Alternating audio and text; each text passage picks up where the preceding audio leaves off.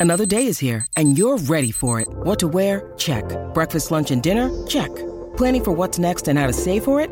That's where Bank of America can help. For your financial to-dos, Bank of America has experts ready to help get you closer to your goals. Get started at one of our local financial centers or 24-7 in our mobile banking app. Find a location near you at bankofamerica.com slash talk to us. What would you like the power to do? Mobile banking requires downloading the app and is only available for select devices. Message and data rates may apply. Bank of America and a member FDIC. Helping you tune out your annoying workmate. You're listening to Afternoons with Staffy on SENZ.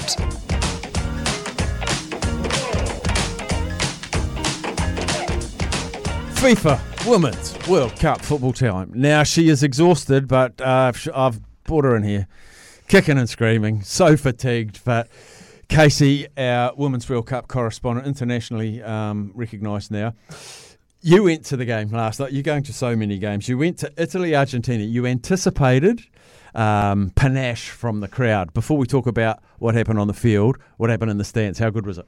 Yeah, it was great. Uh, the Argentina fans were so lively uh, behind one of the nets, just jumping around, banging their drums, singing and screaming all night. And the Italian fans were quite loud as well, but it usually took the Argentinians to provoke them, and then they, then they started singing. But yeah, the, the crowd didn't disappoint.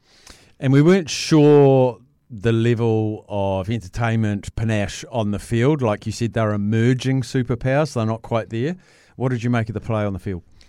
It was a good game. It was actually fairly even, I felt. Both teams with decent opportunities. Uh, Italy ended up um, getting one, I think it was like 85th minute, so it was late. So it was pretty close the whole time, but both um, Italy and Argentina, super technical, really fun to watch on the ball. Um, yeah, little moves, flicks, um, yeah, just everything what you would have expected. Um, Argentina has a player, um, Estefanía Banini, who I know they call the female Messi, uh, and she was she was pretty fun to watch. So Six yellow cards in the game.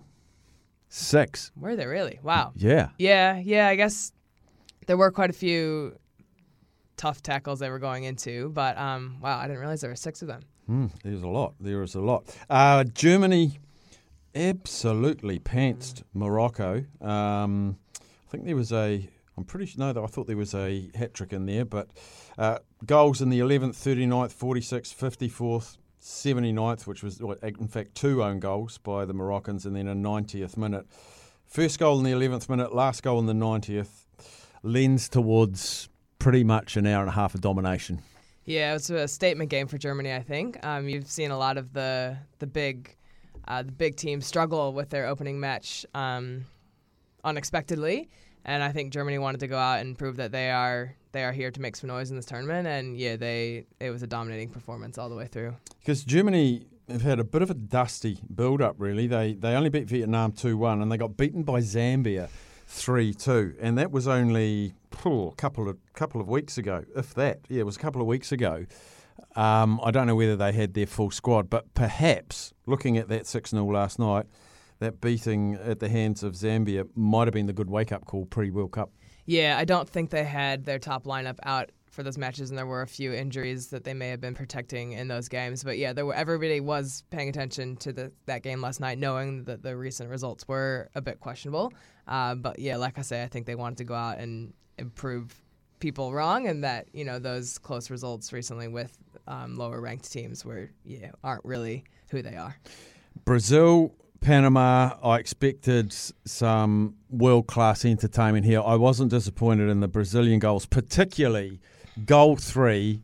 I just replayed it to some people in the office this morning, and they're just going, "Holy heck!" They have got quality touches on the ball. The Brazilian woman.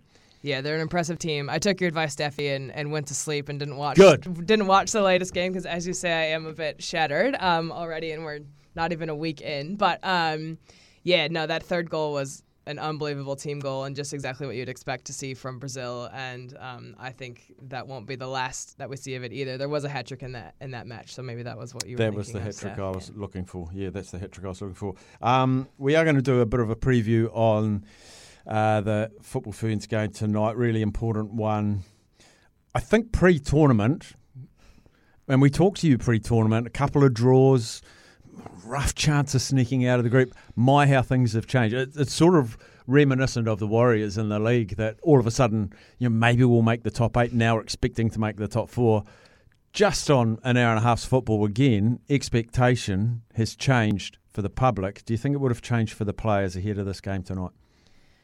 I think they would have always had that belief that they were going to go into that Nor- Norway game and win. Um, they knew it was going to be tough, but they would have hoped that they were going to at least get a, a draw out of that one. They got the win, they got the three points.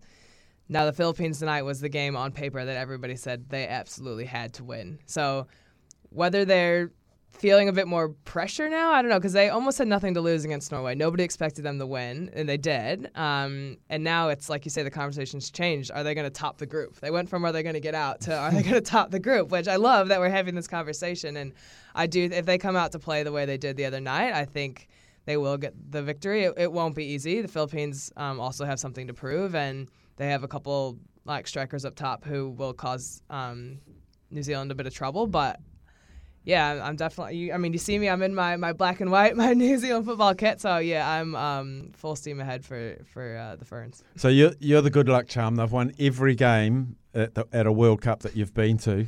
Are you going tonight? I tried, Steph. I'm heading down to Wellington tomorrow morning for oh. to catch the U.S. match on Thursday and a couple others over the weekend, and we we're trying to rearrange our schedule to get down there, but it just it wasn't meant to be. But we will be uh, cheering loudly uh, from Auckland. Brilliant, brilliant. All right, um, thanks for joining us, Casey. I'll let you. I was going to say have a few days off, but uh, there'll be no rest for a massive football fan like you. We appreciate you chatting to us today. Thanks, Steph.